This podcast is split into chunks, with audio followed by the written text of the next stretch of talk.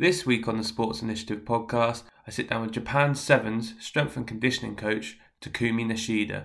He discusses the challenges and cultural differences working in Japan, how COVID has affected the plans for Tokyo 2020 Olympics, and how they train their squad ready for Sevens events. This podcast was also recorded over the internet, so may sound a little different to normal. I hope you enjoy.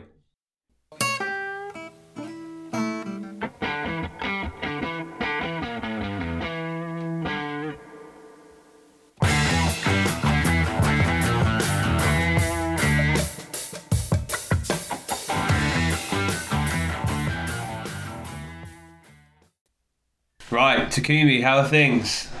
Good, good, good, good. Excited to be here. This is my first ever podcast recording session, so never done it before.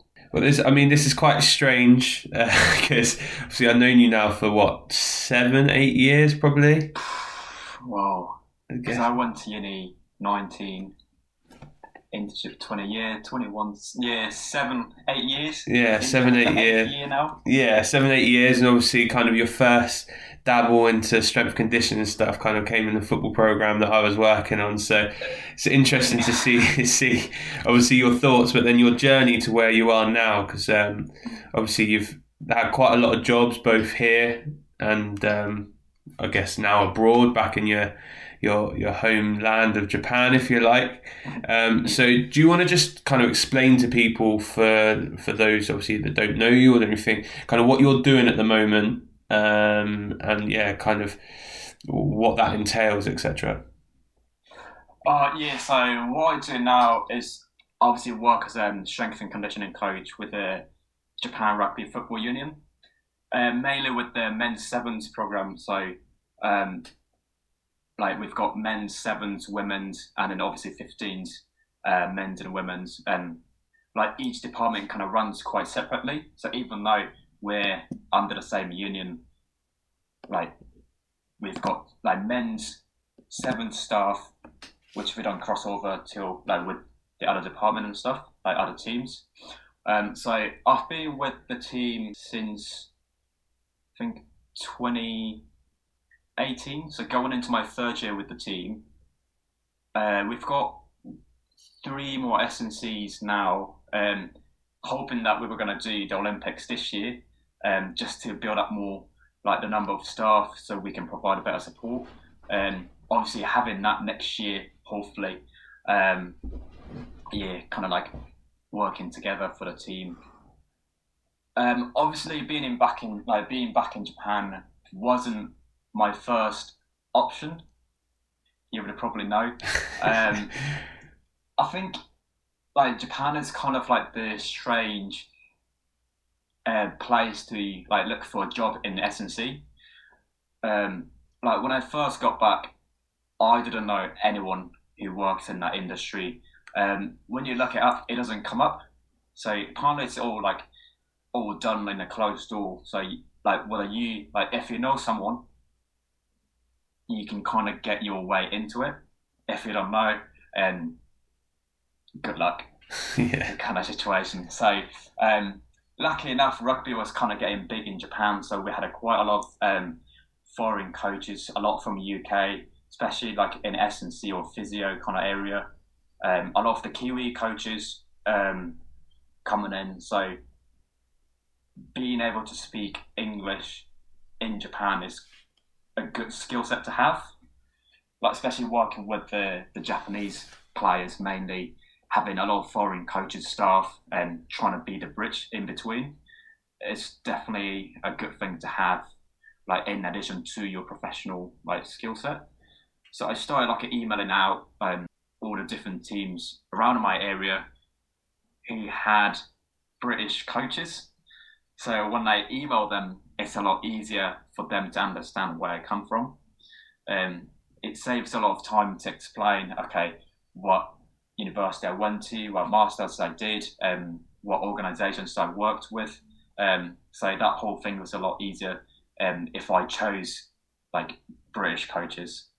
Um, lucky enough, um, there are a couple of clubs where they had me over for like a, a day of training. So I spent a day with them, just like asked them loads of questions about um, how things work in Japan, and obviously I get to meet like the Japanese staff too, so I can kind of chat to them um, about how things run um, in this country, and, and whether they knew someone that I can get in touch with, not just in rugby, because I wasn't um, looking to like work with rugby when I was coming back, so I was just quite open to any opportunities out there.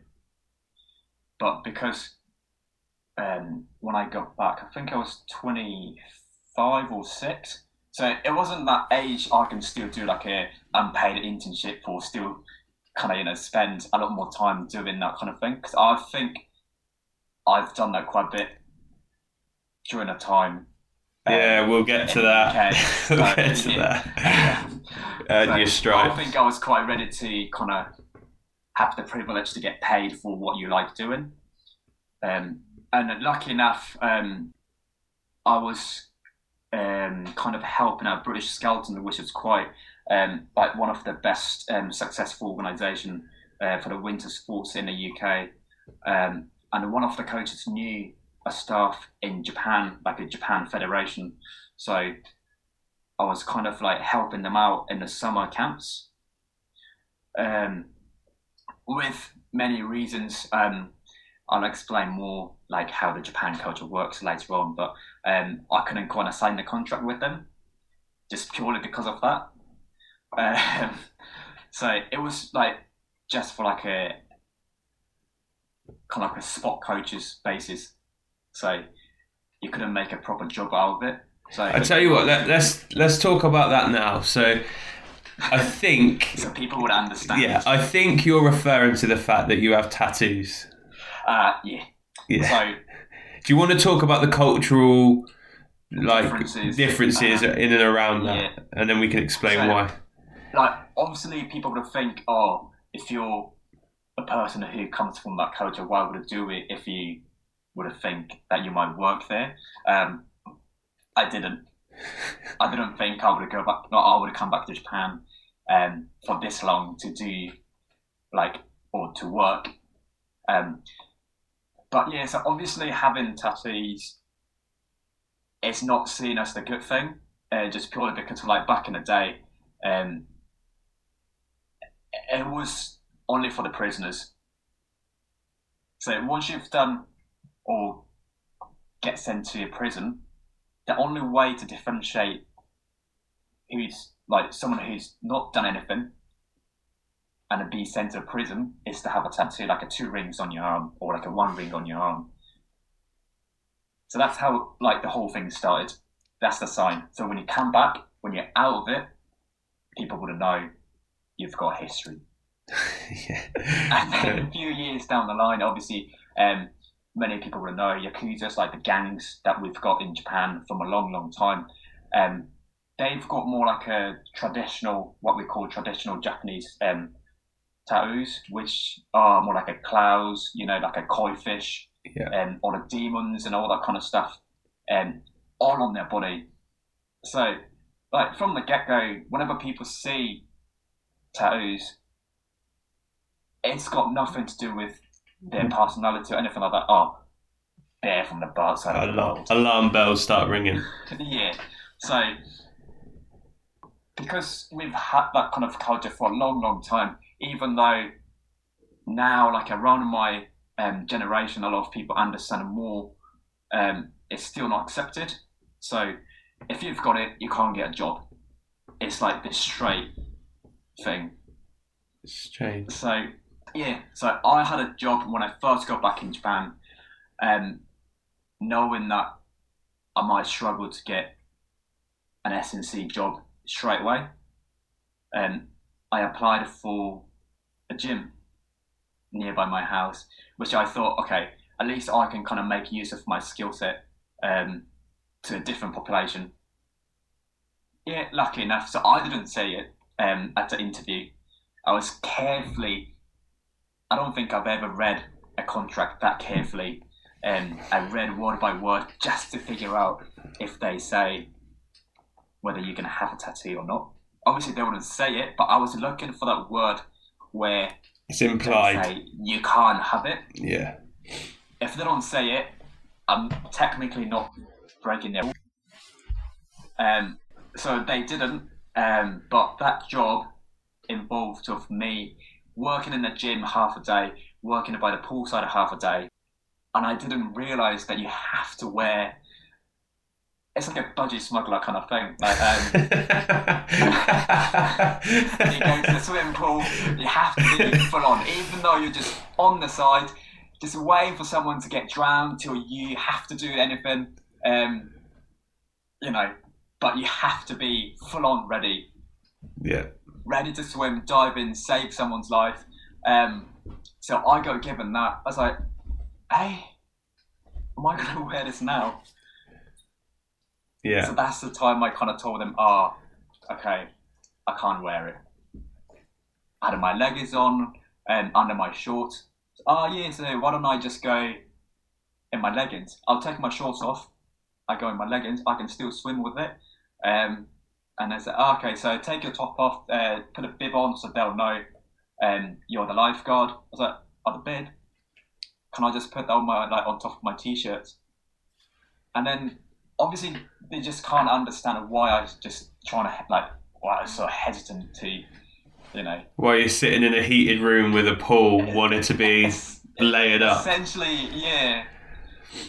Like refusing to wear their uniform for someone who just came in as a newbie on a day one. Yeah. Um, lucky enough, um, the person who I paired up um, on that day was younger than me. So again, a culture with like a hierarchy system. I can kind of overpower him. Okay. Even though I was on my day one. Um, so I kind of got away with it on that day. Second day, I had to work with um, like assistant manager and then I got busted. so I had to speak to the manager, and I said to him, like, from my standing point, I didn't break any rules. It didn't say anything about it, even though I knew I'm stepping into a country or like the place where it's not accepted. You know, because if I knew they would have stated it, then you know, I'm doing the bad thing whereas I didn't. So I kind of told them, um, even though I knew that could happen anytime. So I didn't feel like bad or anything. They even felt bad for me, but you know that's kind of how my first week back in Japan started for having a tattoo. So um, yeah, so that still happens with the team now. Um, obviously, working with the like a national team with this culture background, I'm not allowed to go out with the like logo on my t-shirts, with the shorts on, showing my tattoos. Um, you know, because we never know where I could be seen. You know, I'm not a player, but you know, there are quite a lot of fans now who um, kind enough to come down to their training and just have a look at what we do. So you know, you never know where their eyes are. Um, so I guess obviously that it, culturally is very different to kind of UK and uh, yeah. obviously a, a, lot of other kind of more westernized countries, if you like. Mm-hmm. How does that factor to your training groups? So obviously, I know you work mainly with the sevens, but you've got quite a crossover from understanding with like Kiwi coaches or, or mm-hmm. players or people from that heritage coming across. And obviously, you've mentioned there you've got UK coaches coming across as well. So how does that work in terms of when you're trying to build a team together, you're working, and obviously I imagine sometimes you're having to translate between the two. What does that look like? Um, so just um, speaking of um, like tattoos, um, foreign people who's got tattoos in Japan are fine because somehow Japanese people can put different glasses on. Okay, they're from different countries, so they must have, have different cultures. Okay. Could be like a religious reasons why they've got tattoos on them. Um, could be a fashion. Yeah. Okay. But if I did it, that's a different story. Oh, you're Japanese, or you look like you're Japanese. So if you've got it, that probably means okay, you could be dangerous. That kind of thing. Um, so that's the first thing I kind of struggled to um, like fully understand like okay so you kind of been um not racist but you kind of like discriminating your own people within your own country with your rule Yeah. but you're kind of open to like External. people Yeah. yeah so i find that quite interesting because it didn't make any sense Yeah. you know, just for that reason. But I think if it was something else, they would have tried to protect Japanese people over like a foreign people. But I think it's just purely different concept. So um, I find it quite funny. Um, working with different like foreign players, staff, it's definitely interesting and hard. Like it's good that we get different um, like cultures coming in, like not just in sports but like outside of it too. Um, you know, you probably know like rugby in Japan isn't the hugest sport, even though like back of 2019 World Cup, people might think um, we could be like going up to the tier one nations, but you know that only happened for the last I don't know like eight ten years. So it's still like I think we've got a lot to um, like develop and improve and all that kind of stuff. Um, so having that different um, like players from different background and coaches from different background who kind of teach us what's good and what's not is definitely good. Um, communication wise, it's difficult. Um, sometimes I get messages on like LinkedIn from different part of the world who's doing the same job, asking me whether um, they can come in and maybe do like a half year internship. Um, without being rude, I think it's really difficult in this country because the language is just so different. And especially for the sevens, we can't afford to have a translator because a lot of the time what happens is we take 13 players for the uh, World Series tournament with maybe like five or six staff. So normally that's head coach, assistant coach, S&C, physio, team manager, and an analyst. So having translator for that one particular staff or player isn't how it works. Need someone to double up, so you need your analyst Yeah. to double up, or obviously in your case, someone- as strength conditioning coach, you can do both. Yeah, um, and obviously, like I need to understand the sport to translate because essentially, um, you'll be there like mouth and the ears and then pretty much everything. So if you mess up, the whole team is going to be messed up too because you're the only way to communicate between the coaches and the players. You know, and then um, yeah, so that happened to be um, pretty much on my first task uh, with the sevens. So as soon as I signed a contract, I had to go to Hong Kong for the um, qualification tournament, which back in the time uh, we weren't a top tier team, so we had to win this tournament in Hong Kong to qualify for the World Series, uh, which they've got uh, 15 teams as like a core team, and then depending on the continent you play, one team could be invited to make 16. Um, yeah, so my first job got told, yeah, so we need to win this tournament. You can't afford to lose. Okay, I've never worked in sevens. Yeah, fine. Um, by that time, all the previous S&Cs were gone, so it was only me um, in a whole men's setup. Uh, never done GPS. Um, yeah, fine. Uh, never been on a tournament. I got told, okay, you're going to be on the bench. So on the bench, you're going to have five subs and then three staff, normally head coach, team manager, and then sometimes a physio. And then a team manager needs to do subs. You know, back in the day, I was the, pretty much the only person who could speak English in the team from the staff side.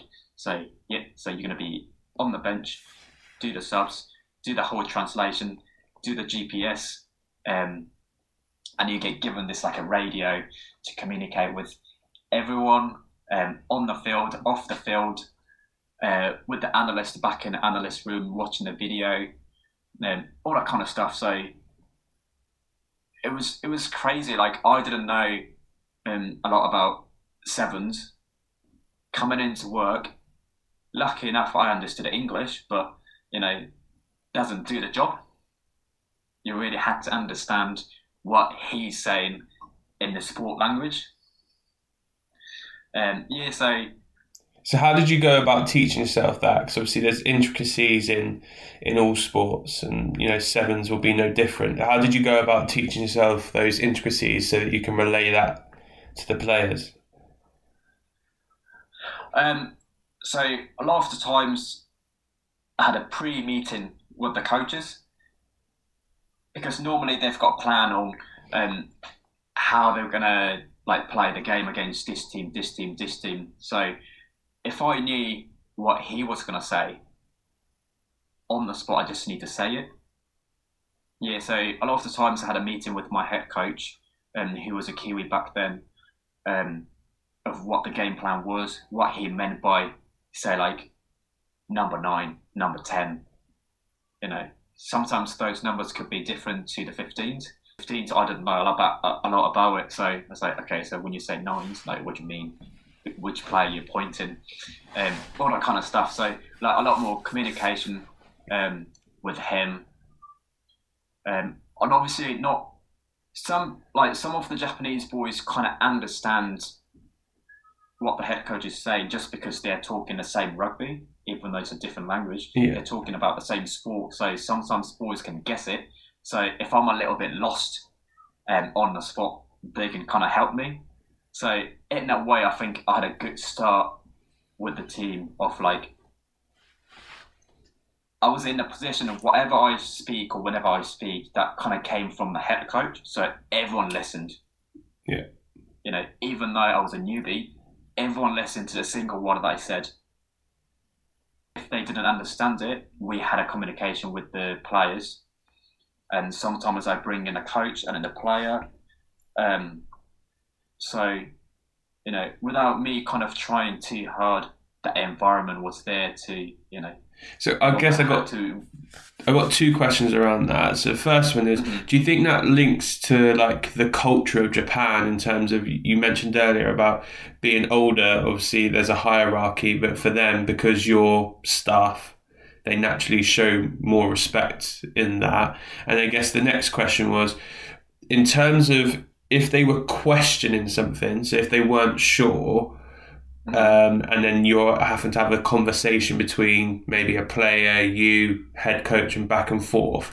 Do you feel there was ever times where it kind of got lost, it lost the effect of what the coach was trying to say, or do you feel like because of the environment that you're in and the way you're able to have the quick dialogue or had support of other players that it was relatively snappy and they were able to get what he wanted quicker.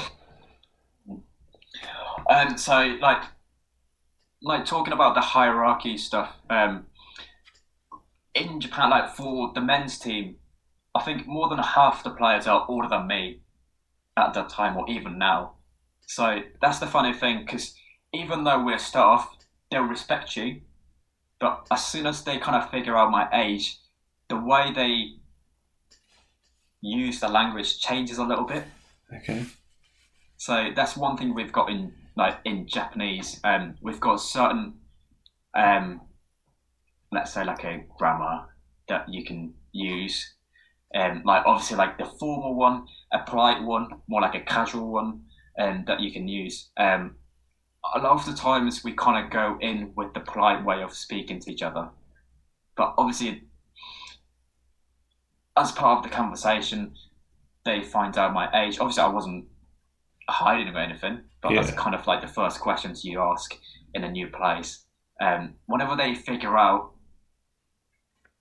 it's got nothing to do with like a losing respect or anything, but they kind of change the way they speak. The amount of formality goes. Yeah, that they lose that's kind of how I figure out. Okay, so it's not good or bad or anything. It's just their character. So you know, then I kind of use the polite way of speaking to them. So that's what they're used to. Okay. Especially someone new, I don't want to change a lot on, especially like going into the tournament. I didn't want to give them any extra stress on telling them like, oh, I'm the staff, so you know, whether I'm younger or not, it shouldn't change. Yeah. Even though part of me still thinks that way, like it doesn't really mean anything. Like the age or stuff, like the rule, and you know, everyone should be quite equal. Respectful. Um, but obviously, we haven't got that um, here. So, like, whenever I just pick up, I just make sure. Okay, so that player prefers this this player, even though they knew um, I'm younger or a lot younger than them. They still got polite, so I keep it that way. Or So individualizing for the player, basically. yeah, so sometimes if they're trying to be polite for being nice, I go casual, so I can try to get more from them. Okay. You know, sometimes being too polite, it's like a bit of an effort. Loses the rapport in terms of you're not so not not Yeah. speaking their language, but you're not communicating in a way that they feel comfortable and relaxed in. themselves. Yeah. Yeah. So that's how I kind of like choose the way I speak. Yeah. So that was kind of a good thing that I understood that part of the culture. Um, so you know, I just needed to pick up and change it depending on who I'm to, like speaking to.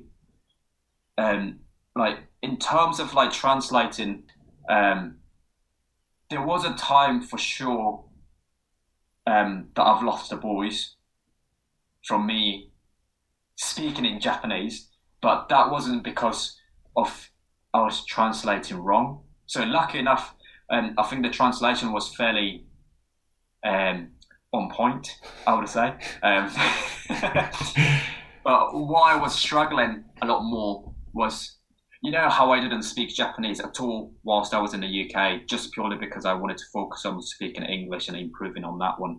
Um, so when I got back, I kind of lost Japanese a little bit. People might think that's weird, but you do, um, especially in a working environment where I didn't learn anything about S and C in Japanese, my own language. So, you know, trying to talk about training or trying to do a presentation in front of everyone. Like I had no issue with speaking in front of people, but you like I didn't realize what I was speaking didn't make any sense to any of the Japanese boys who were sitting in that room. So when I finished the meeting, all the boys' faces were like, "Oh no, what's just happened?" Yeah. So that was kind of like the funny thing. Apparently, it still happens to me now here and there. Like certain words that I use, it's not correct. Like it makes sense, but it's not a correct use of term. Um, What So- about in terms of in terms of um, like coaches' points? So, say for example, he's he's stopped the session. You're in you're in a session. He stopped it and said, "You've gone down the open side there. Actually, I want you to go down the blind side for one more and then open it out." And then you're trying to explain that in Japanese, and they don't fully understand. And then obviously, it's taken more and more time for that dialogue to take place. Is that something that's ever been a struggle? Is that kind of because is that does that go back to what you said earlier where they understand the game so as long as you're in the ballpark they understand what he's trying to say Yeah, yeah. So, like, obviously, I wouldn't say it never happened, but a lot of the time, it's when that happens, it's when I don't understand the concept of what the coach is saying. yeah So straight away when he explains it, if I don't understand it, I ask the coach straight away. okay And then he says, oh, this and this and that. And then I was like, oh, so now I know. okay Well, that I was choosing the right word for it is something I still don't know back then because, say, like a blind side, I don't know whether the Japanese players use the same word for that situation. okay So I just I would just use the phrase like a blind side. You know, but yeah, those things happened, but I don't know how far I need to translate. Because if I wanted to, I can try like pretty much translate every single word to Japanese. Yeah. So those are the things. As I do more, I kind of figure out by looking at the boys' faces. yeah So if I translate it, they'll still understand what I'm trying to say. But if I say it and if I see their face and say, mm, okay, they're thinking a little bit. Okay, so I didn't need to translate. I should have just said the word. Okay. So Okay. yeah, no, that makes like- sense. That makes sense. I- Yeah, so even though I'm like listening to what the coaches say, telling that to the boys, I'm still looking at everyone's faces as I do it. That's kind of like my way of getting feedback. Like Okay. especially when a like situation that was kind of intense. Um, you know, I wasn't one of those um, people. You might sometimes see it on the like I don't know Premier League football or something, and the translator acts exactly the same as the head coach Yeah, when they're translating. Yeah. So, um, I've been part of of that. those, I've been part of that. It's the worst. yeah. Doing Yeah. the same arm articulations and pointing. You're like, Yeah, all the top on. body language and all that stuff. Like I wasn't there, but as I did a little bit more, I kind of understood why that's sometimes important because, like, even though the boys can tell the tone of the voices that the coach uses, if I go really calm, oh, you know, you need to do this, you need to do that. Sometimes the message could get lost. Yeah. Yeah, so It's fine when it's short. Well, my experience is fine when it's short. As soon as it gets into one or two minute things, then you're like, come on, mate, you don't have to copy everything that he's uh, done. yeah, But because they can tell by looking at how the coaches are reacting. Yeah. Yeah. Yeah, like especially on the sideline, I never did um, anything crazy. I just like, you know, kind of.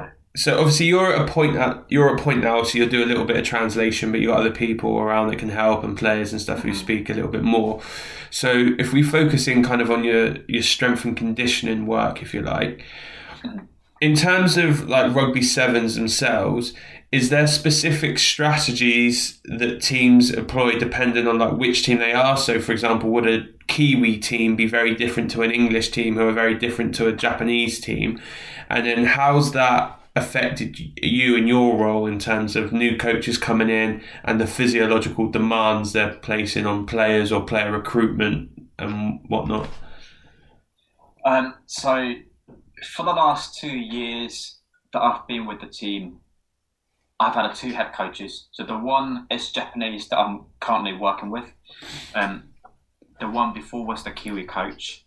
Um, and obviously, like every head coach has got different like approaches to how they want to make a team.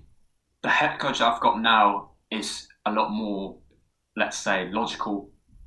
So he likes putting out numbers um, on why we do certain things, why we do certain like intensity of the training. Let's say it's purely based from so like the game demand is this. So to achieve that, we need to do this and this and this. Whereas Kiwi coach before was more like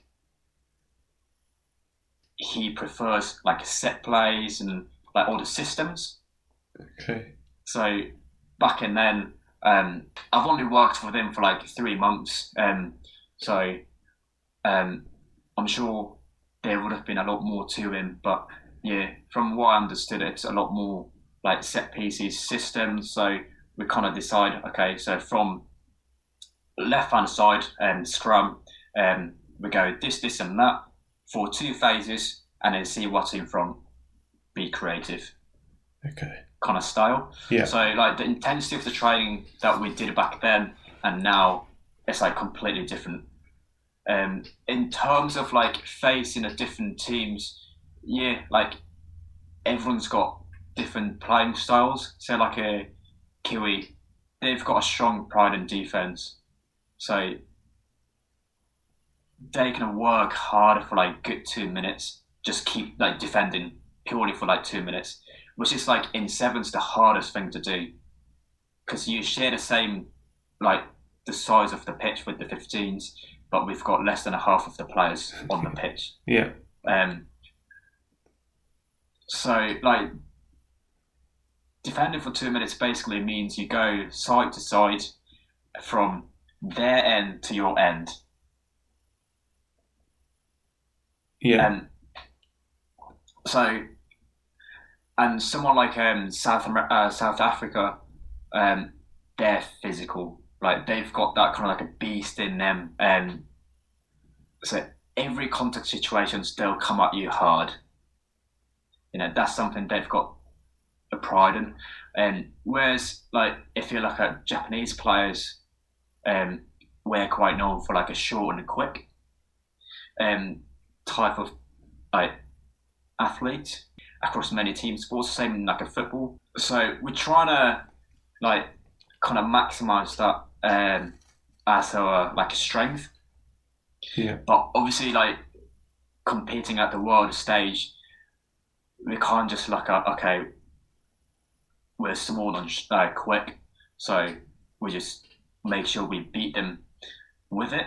You know, if we were established rugby country, then yeah, we might be able to get away with it. But someone who's trying to make it to the top level, we can't neglect being too small. It's gonna, you know, help us being too quick, and somehow we can outrun them. Okay, so f- I mean, talking physiologically, you you've kind of got two quite different ways of well, three there. You've mm-hmm. got South Africa that are physically very good, good in contact, are going to try and go through you if you like. You've got the Kiwis that sound like they're physically very fit and able to work for long periods mm-hmm. and maintain that. And then obviously you've got yourselves who are quick around breakdowns and all of that type of stuff, I'd imagine. So, how do you go about preparing your players for a tournament like you spoke about earlier or um, one of those tests. So like say for example you got south africa coming up in, in, a, in a game. Are you looking to increase their body mass so they can cope with that? If you're playing new zealand are you looking to slim, slim your players down so they can work for longer periods? How does that feature in your planning? Yeah, so just to explain how the like a sevens tournament works, um, we do like two weeks of back to back tournament. So week one, say uh, we played in Dubai. Um, so we play six games over in two days. So Saturday we've got pool games, which normally is three games, and then depending on where you finish, um, you play top eight or bottom eight tournament like knockoff stages and sometimes that could be two games or three games, depending on how well you do. Um, and then, depending on that tournament uh, result, we get the different pool for the following week, which is in Cape Town. okay So we can't quite like guess who we're going to play. We know the first three teams that we're going to play in the pool, yeah but once that's done, we just don't know. yeah So, um, what we normally do is we prepare whoever comes in our way. We're trying to beat them. That kind of mentality. So we're trying to create um, what we're trying to do as a team, not so much in what they're gonna do because we know, like with the whole like technology and stuff, like all the game clips and the stuff is available everywhere. So we know, like all the 15 teams on the World Series and how they're going to play. So what we're trying to focus on is um, every single player on the squad can play the whole games without any subs for the whole tournament. That's kind of the mentality we've got. okay So the seventh game is like seven minute half with a two minute break, and then the, uh, between games rests could be like an hour and a half to like sometimes three and a four hours. And we do that three times a day, six times in two days. So we're trying to have players who can do all of it. You know, in that way, we're saying with the subs we've got, we're in a better place to outrun them. So that's kind of um, like key thing that we've got. Okay, so if we struggle with the physicality, even though we don't neglect it, we still go quite hard in the gym and stuff. But you know what we can do is because we are slightly lighter than the other nations, we're in a better place to keep running. So if we can keep running without getting tackled, again, we might put ourselves in a better position. So obviously, Tats, you've just said about um, them being able to work for seven minutes or half, two minutes, seven minutes, and stuff, and being really, really fit. So in terms of your training, etc., what does that kind of specifically look like? How do you prepare your players for that? Yeah, so obviously for the tournament week, it's quite hard to like go hard because uh, a lot of the times we have to travel for like eight hours, which means um, we're going through a few time zones. So it's a lot more about um, recovering from it and just fine tuning the things. But um, like the training camps we do, trying to imitate what the game is like. So the maximum games we can play, if everything goes our way, is six games, which means we roughly run about um, 1500 meters per game. So doing that six times about 9k over two days. Um, so obviously we get that kind of numbers from GPS. Um, so it's not just the different uh, the distance that we get, but obviously different speeds that we're running at, and all the different numbers we can kind of take from those GPS. And a lot of the things we look at is how fast they're running and that distance in the game, and how long they run per game. So we're trying to say if 1500 meters per game, and say they they're 20% of that is them running quick. We call it high speed running.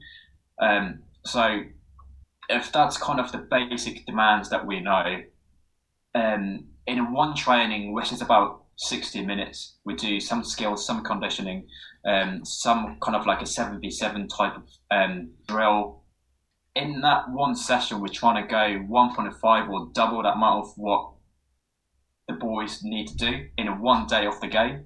So if each day they need to run about just under 5k with the warm up included on the game day, um, we go on a, like a very very hard day. We run about 10k in a day purely by doing rugby. So um, that's where I come in. The skill coaches come in to talk about okay, so how we can manipulate that drill session to that intensity um, the last thing I want to do is to get them on the baseline, on the whistle, run because everyone can do it. Everyone can be fit to a certain level, but obviously for doing rugby, you need to use your your head. It's not just you know passing the ball, running with it to run for 40 minutes. You know there are a lot of things that you need to be able to do within it with the quick speed.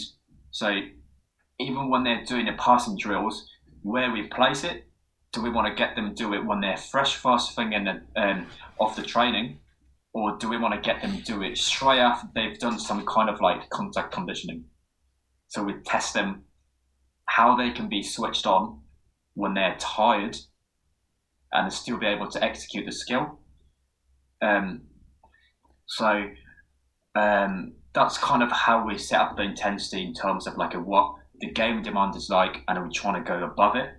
Yeah a lot of the times. Um, in the camp, let's say we've got seven days um, of a training camp in Japan. Say day one, Monday, um, we get together um, for lunch, have lunch.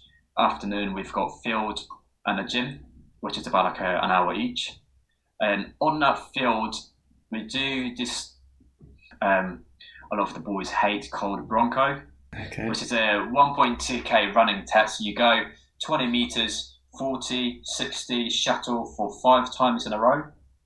Um, so I set target for those um, uh, tests. I don't like using the word of test because a lot of the times we're trying to come up with anything that could class as like a niggle to you know trying to get away with it. But it's more for um, us to know what they're like coming into the camp. So what I figured out is once they go above four minutes 45, a lot of the things happens in the game is going to go lower too. So that's kind of a, like a like fitness threshold like benchmark.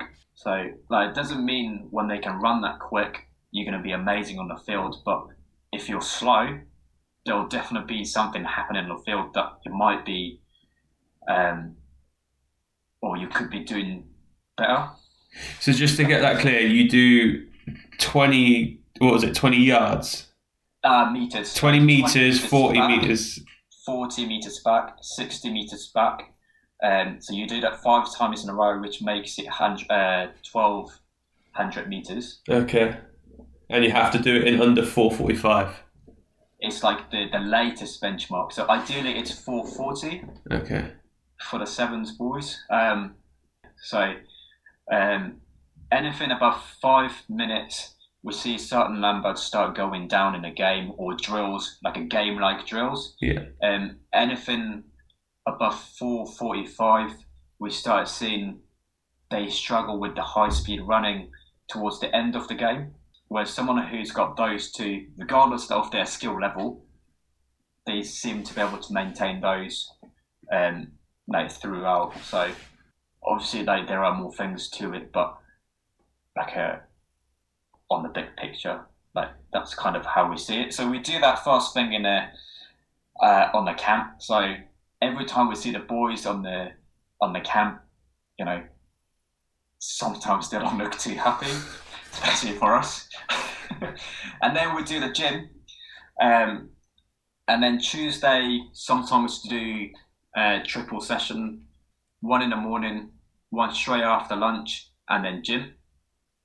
And then we do that um, two days in a row. So we're kind of trying to recreate um, the two days of the tournament. Yeah. Um, if it's not um, like purely for like preparing, say like a, that kind of format happens like three weeks out the tournament. If we've got more time in our hands, sometimes do like four sessions a day or five. So sometimes we go gym session at six in the morning, and then a half brekkie, and then AM field training, which tends to be the hardest thing of the day. So we do a lot of running, a lot of rugby, um, and then have lunch. They get about like two hours um, break afterwards. A lot of the boys just sleep, trying to recover as much as they can. Hit the afternoon field session, and then we do the gym after. So the morning gym is more like a off-field conditioning. So on the rower or on the watt bike. Um, And what type of what type of sessions are they doing in those? a lot of it is like a circuit. Yeah. So those early morning gym sessions are never like a taking it easy. Okay. Yeah. So like what, a thousand on the rower, a thousand meters on the rower? Oh no, rower's like a two fifty, like a sprint Okay. on the rower. So they have to hit it like around fifty odd seconds. Okay. Um, but once we give them time, it's easy for the boys or our boys' mentality to hit it. So they're quite good at being told what to do and trying to achieve it. Yeah. That's like outside of sports as well. Once they've got the guidance or instruction of how to do things, they're quite good at following. Yeah. So we always put um, like a competition into the training. So from the get go, um, yeah, a group of three. If you win it first round, you get one less at the end. Okay. If you lose twice, you get two extra at the end, kind of thing. So Yeah. it gives them a bit of like extra effort to find. And obviously, it's the hardest thing to do when you first wake up in the morning, six o'clock. Sometimes it's cold. You get in the gym, you do that Yeah. you know, but I think mental strength in those boys are something that we don't have it naturally, so it needs to be kind of like nurtured. So how do you do how do you do that? Obviously you mentioned one way so there. just like a yeah, so it's not always like a competition, like a doing a what like first thing in the morning, but um, a lot of the time it's just getting used to that competition. Um, it's the big thing that uh, for them. That's one thing I picked up is that even though they think they're putting hundred percent effort during the game, they're putting more to it once they face something bigger in front of them. So what I keep trying to encourage is like that has to be your 90% effort. Otherwise, every time you go into a tournament, you're experiencing something you've never been to before. You know, Yeah. That's mentally draining as well. But if you can experience a lot of harder thing during a training, that pain you felt or the pressure you feel during a game is not an unusual event. So you know how to deal with it. You know how to cope with it. You know, so sometimes we might do running at the end of an hour session. Obviously, not to the point that we break them, but that's something they don't expect. You know, because a lot of the times, oh, okay, an hour session, we've done six k, so surely this is done. Okay, set, let's go, kind of thing. Yeah. Obviously, we don't always look good on their eyes, but um, that kind of extra that they need to put into, you know, to achieve what they want to achieve. Um, what I first figured out being with the Japanese athletes is that they're quite used to saying, okay, we get the next job. No, let's do it properly next time, or let's correct it for the next game. You know, for what I've experienced with like the like a top level athletes back in the UK you don't always get the next opportunity. You know, you don't always get the next chance. Once you get to that level, there is always another athlete or like a group of athletes who are trying to get your spot. So, you know, if you mess up, that's going to be like a great opportunity for the ones who are waiting on the line. Yeah.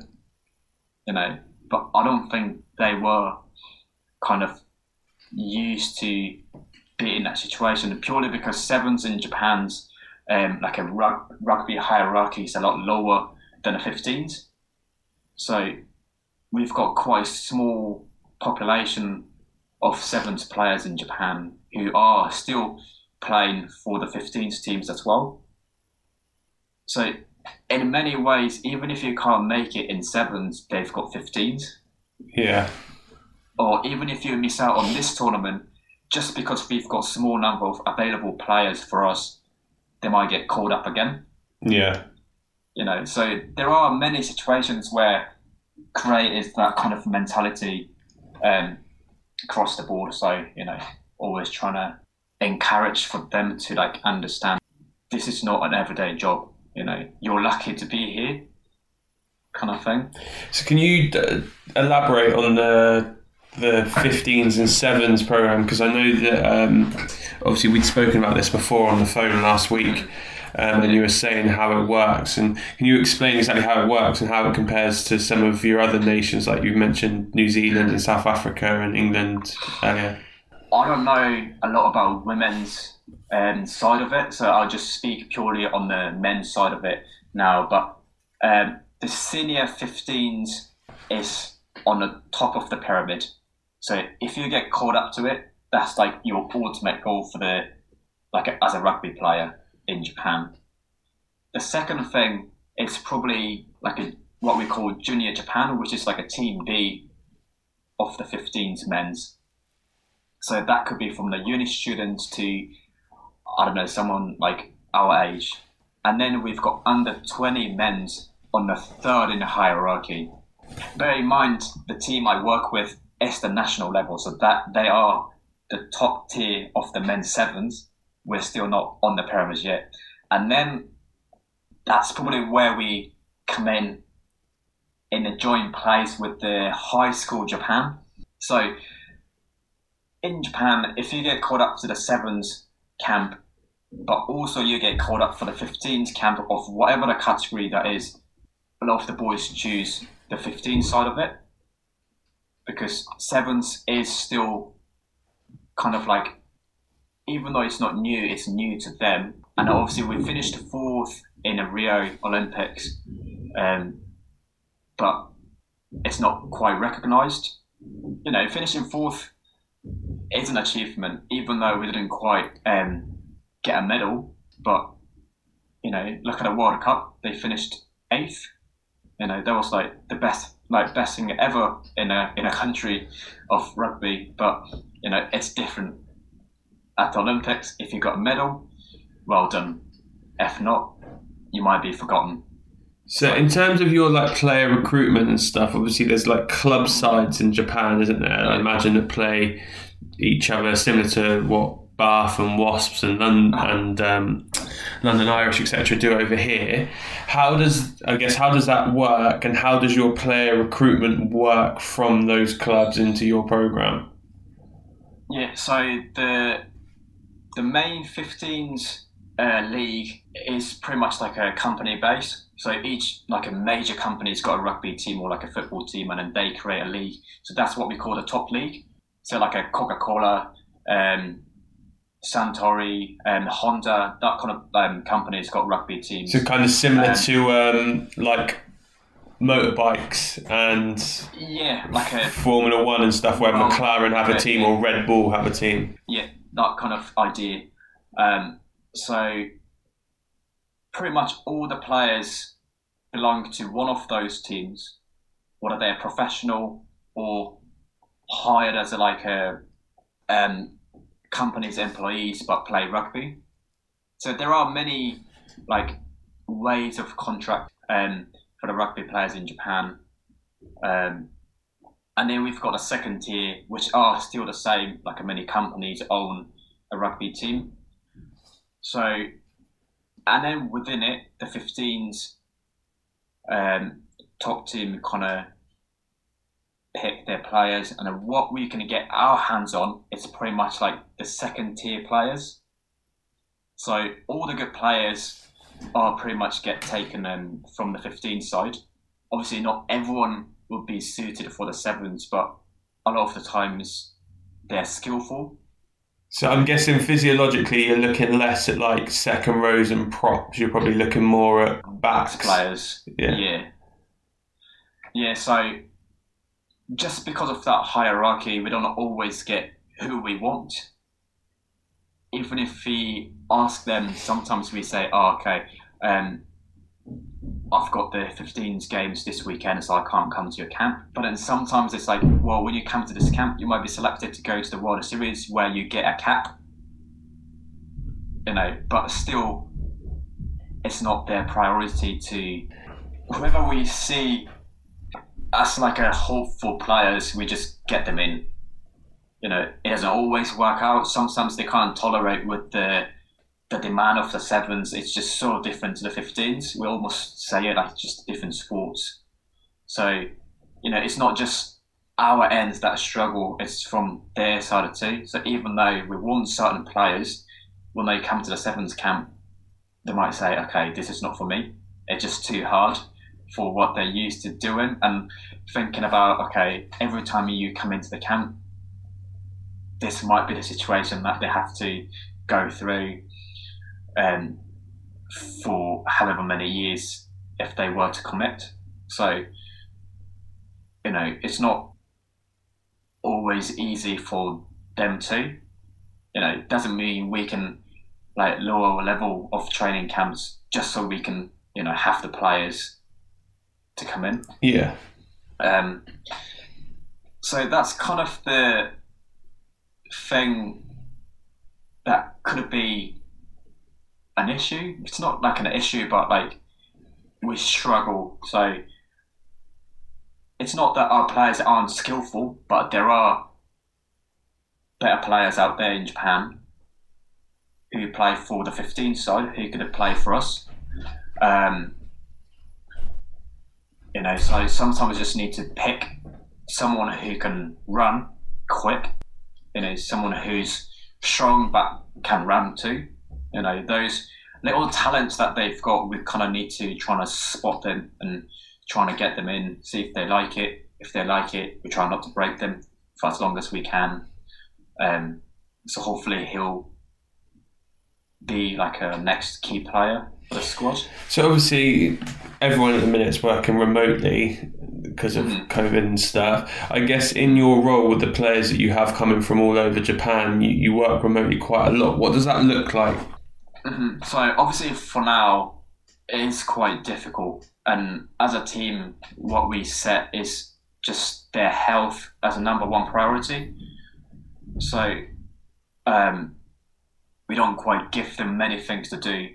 A lot of our boys are old enough to be married or have family, kids and all that stuff. So um, we kind of want them to have that as their priority, especially like for the last few years we ask their time a lot to be in the camps and being away from um, who they want to be with and do what they want to do. So we're kind of giving them this time as like just to refresh and just go back to um, you know where you get the energy from, all that kind of stuff, and see whether you've really got extra year to you know go for it.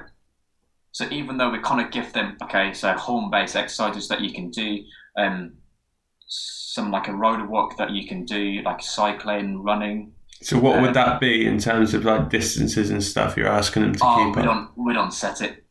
Okay. Just literally just go for a jog. Yeah, so say like a yeah, thirty minutes, forty minutes, and if you feel like it, go for like an hour run. But because they haven't got access to like a physios or anything like that, just if they get injured from it, we can't look after them. Okay. Uh, because in Japan we don't quite know how or like how long we're gonna go for, like in this situation. And once we know that we can start having a um, training camp, then we'll start give them a little bit more specific training programs. But for now, we don't quite tell them what to do. Um, obviously, we, if we get asked questions like, "Oh, you know, near my house, I've got a park where um, they've got this, this, this, and that. So I can potentially use it for the training. Um, can you give us what um, I can do with it? Then obviously I'm more than happy to do it. But um, yeah, like as a team for now, we've kind of just taken a step back so they can recharge. Okay, and then in terms of like gym sessions and stuff, both kind of externally and when they're with you, what type of exercises are you, are you using to improve improve them? Kind of, I guess, away from a aerobic sense, more of a weight bearing type of activities. Yeah, so the funny thing is, um, the boys love going to the gym. So even without us giving a program, they kind of do um, the gym work without us kind of telling them what to do. But obviously, we give them um, certain things to do, especially for the lower body. A lot of the boys seem to stay away from it. Um, so when they're away from us, they do the 15th, they join in with the 15th training um, which is good so they can keep up with the skills side of it. They sometimes run around for like two, three hours, which is a lot longer. But because it's longer and the position and sake too, they don't always run amount that they probably should as a sevens player. So we don't quite look after the, or we don't really need to look after the gym because they'll do it anyway. Um, we just might need to give them certain things that they just need to do on top of it. Um, but it's more to do with like the running that they need to keep on top of it. So when they come into the camp, it's not like we have to recondition them so they can tolerate with the sevens. And then when they're used to it, they w- walk away from the camp for like a week or two, and then come back again. We have to like fix that issue again. So, um, like gym wise, what we do and what the 15s do don't differ quite a lot. Um, you know, essentially what we're trying to do is just get them strong so they don't get injured and they can tolerate with the contact um, side of it. Um, you know, obviously someone who's small, um, trying to put on a little bit more of a mass, but that applies more for the 15 side of it. So we don't really have to worry about too much on that um, side. Um, obviously, we communicate with the S&C coaches from their 15 side of it to see um, what they've been up to, whether we need to ask them to do a little bit extra. Um, so if if not, because if we're in season, that means they're in season as well. So you know what they're doing isn't too far off what they need to be doing as a minimum. And if they need a little top up, we do. Um, but a lot of it is um, is the running side of it that they struggle because it's hard. So we just give them options to, you know, off feet. Sometimes it's a bike, sometimes it's swimming. You know, it's not always the same, but just keep their head into that side of like, you know, this is where it counts more, especially like especially for our game style that we're trying to achieve. You know, if you're strong, you can smash like five, six players on the pitch against say like a say like Argentina or England. If you do it once and then you die off, you know, we can't put you on the field or you can't we can't pick as a like travelling squad. You know, so you just need to find a balance um, between those. Takumi, obviously, you mentioned earlier that kind of what is hopefully going to be 2020 Tokyo Olympics, but with everything going on that's not taking place, it's going into 2021. And obviously, the hope is you guys will do well in that and I guess try and improve on Rio. In terms of training going into that type of competition, what do your training cycles look like? Uh, like how long will you get the players for? Um, and yeah, what, what, in terms of preparation, what will your preparation for that type of tournament or event look like? Um, obviously, with this whole COVID situation, we don't quite know when we can go back into training camps. And obviously, we're talking, we were talking about like the first week of May, um, which doesn't seem to be happening now. So um, we're thinking maybe another um, a month to add to it. So probably the earliest we can start um, training as a squad might be from um, mid June, maybe July onwards. Um, obviously, from there, we've got just about a year to prepare. Um, within that year, we don't know for sure how many tour- tournaments we can fit in.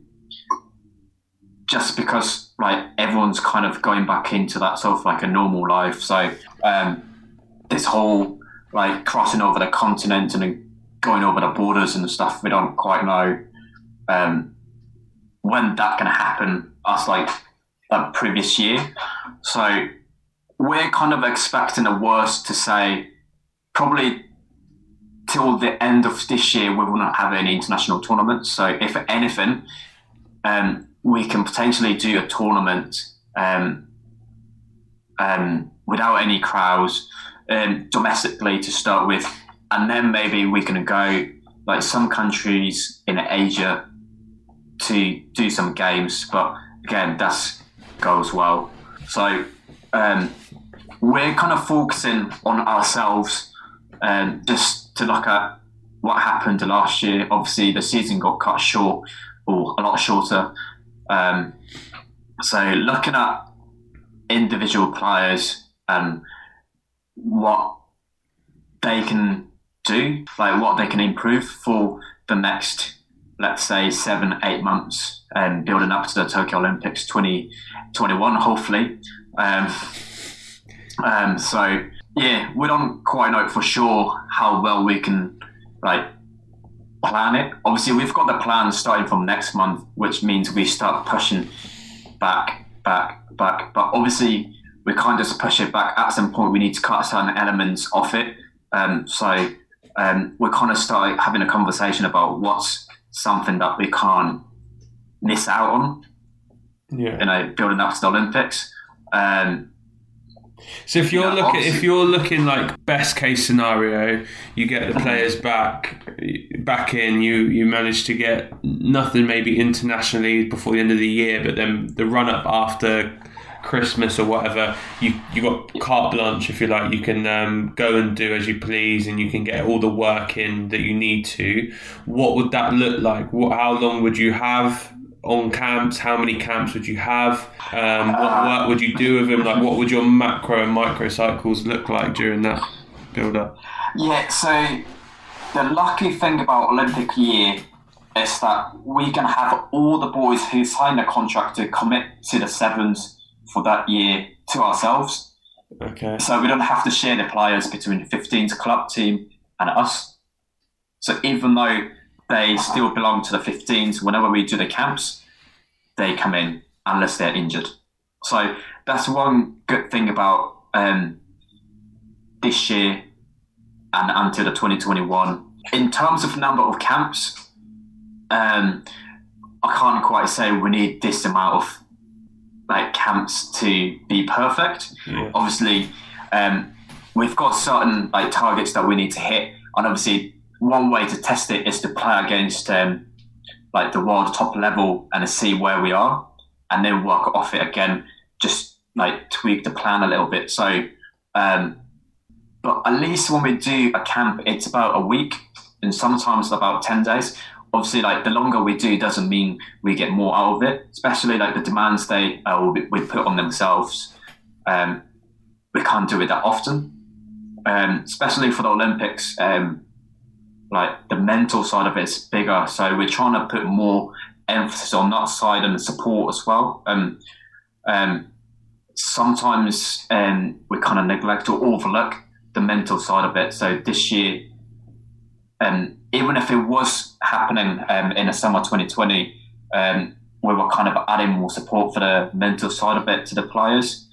Um, so what did, what did that look like? How did you do that? Um, so we've got the uh, sports psychologist coming in and join the staffing team. So um, you know, it's more like a constant support rather than us trying to be covering that part of it too. Obviously, like it's not um, it's not something that we can provide a professional support for the boys, but now we've got someone who's in that area. Um, so, like him coming in supporting us is if he can like make the best out of him, I think he'll be a like good boost for like for the boys. Like it's quite common for the boys to be quiet, not sharing their issues. Okay. Again, I think that part like partly comes from the culture too, um, um, not showing weakness. Yeah.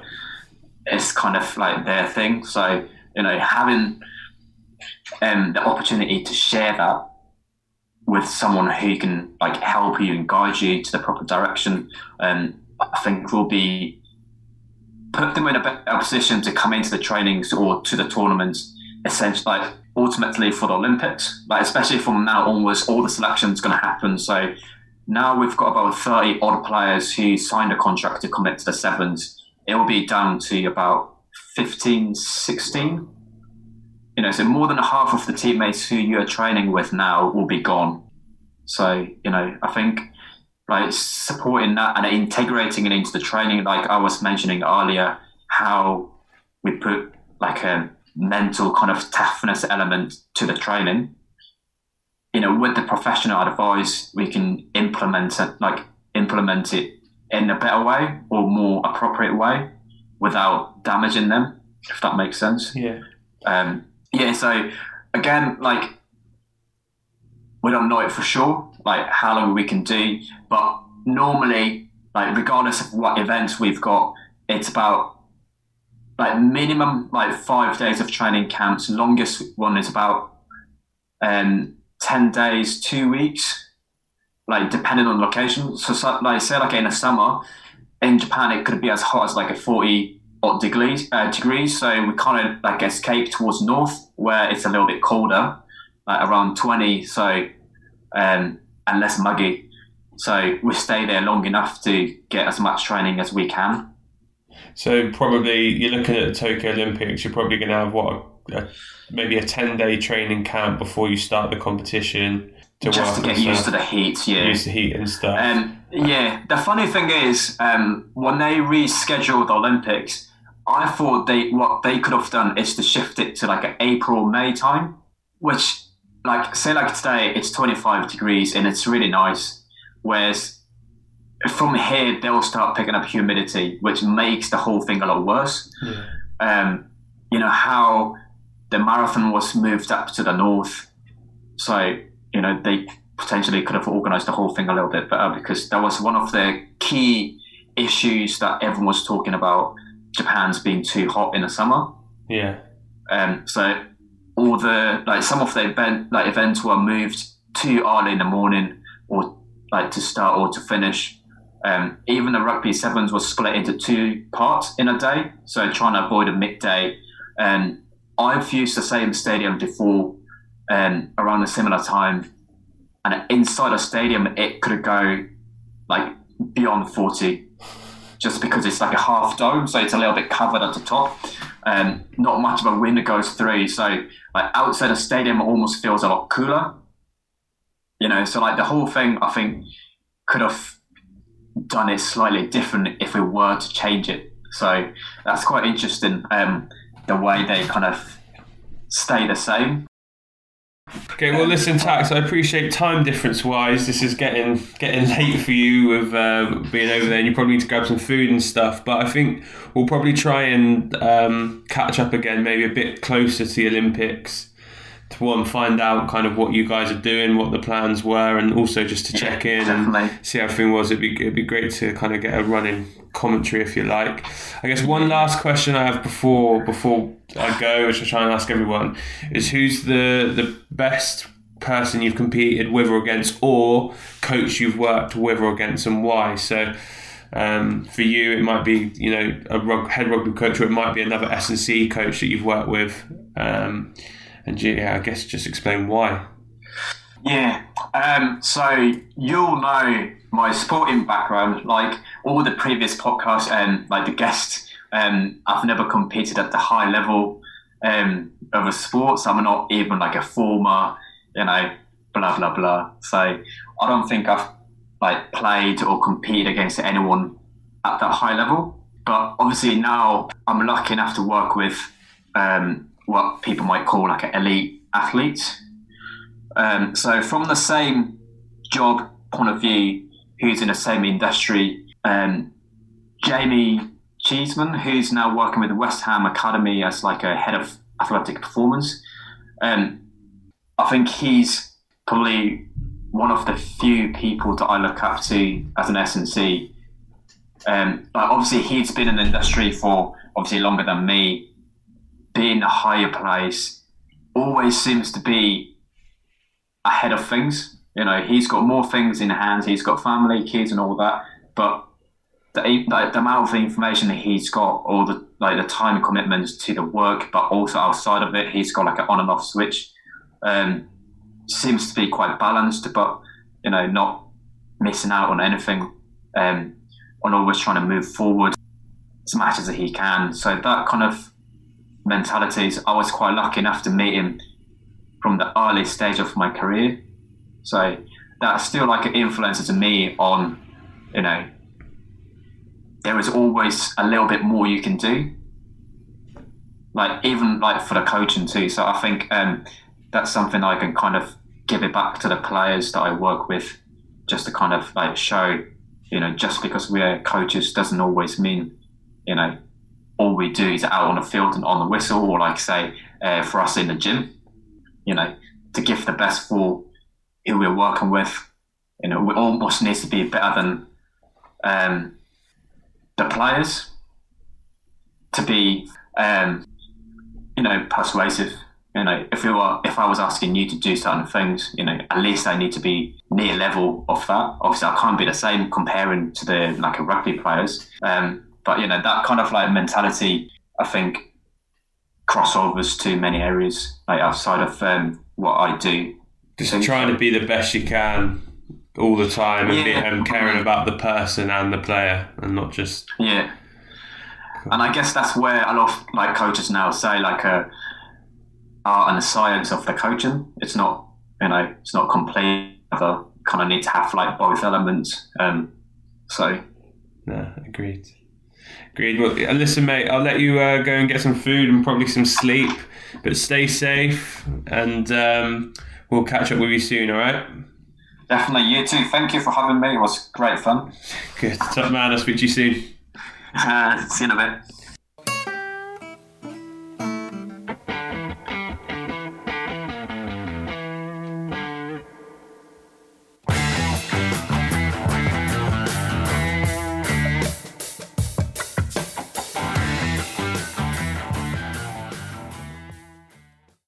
Thanks for listening to the Sports Initiative podcast with me, Michael Wright. Please remember to follow us on Twitter, Facebook, and Instagram at the Sports Initiative Podcast and share this podcast with friends and family. I'll see you next week.